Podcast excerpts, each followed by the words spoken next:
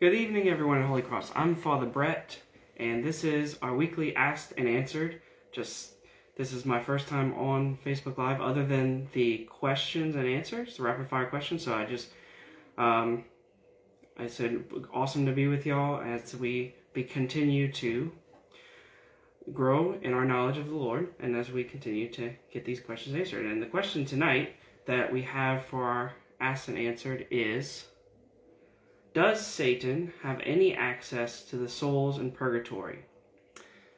The simple answer to this question is no, but this gets into what do we what do we th- say that purgatory is? What do we as Catholics believe that purgatory is? And we read in the Catechism of the Catholic Church, and I'll read just a little short excerpt.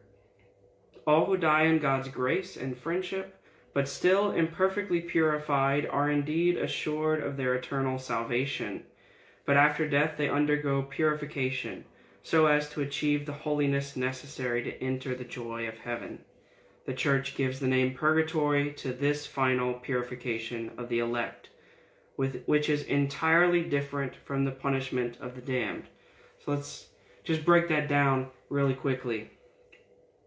All who die in God's grace and friendship, but still imperfectly purified. So the peop- those who go to purgatory are those who have not died in a state of mortal sin, who have died, as the Catechism says, in a state of God's grace and friendship, yet still have some maybe lingering, so like thinking of like venial sins or things like that, imperfectly purified, as the Catechism says, who are not have not cut themselves off, but are still got something they need to kind of get off their soul in a certain sense, be purified and that's why the church kind of gives this example, this teaching of purgatory as the place where that purification happens. So those who are in purgatory, as the catechism said, is are already assured that they will be saved, that they will achieve salvation, that they will be in heaven, and that they will experience the joy of the life to come, of eternal life with God but there's still something that they have to be purified from. And so they go through this time, this place, this state of purgatory in order to be prepared and made ready for eternal life. And that's kind of the gist. And so, no, Satan does not have access to those in purgatory. In fact, they are on their way and are assured of their path towards heaven. And so, Satan does not have a way in to kind of mess things up, so to speak.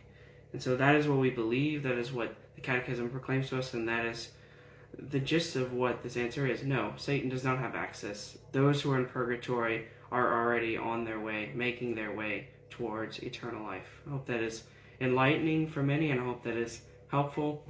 We give thanks to God for his great wisdom that he gives to us through his church. And so, from that's all we have for you tonight. So, it's good to meet all of y'all, and I hope to get to know of y'all very soon. God bless y'all.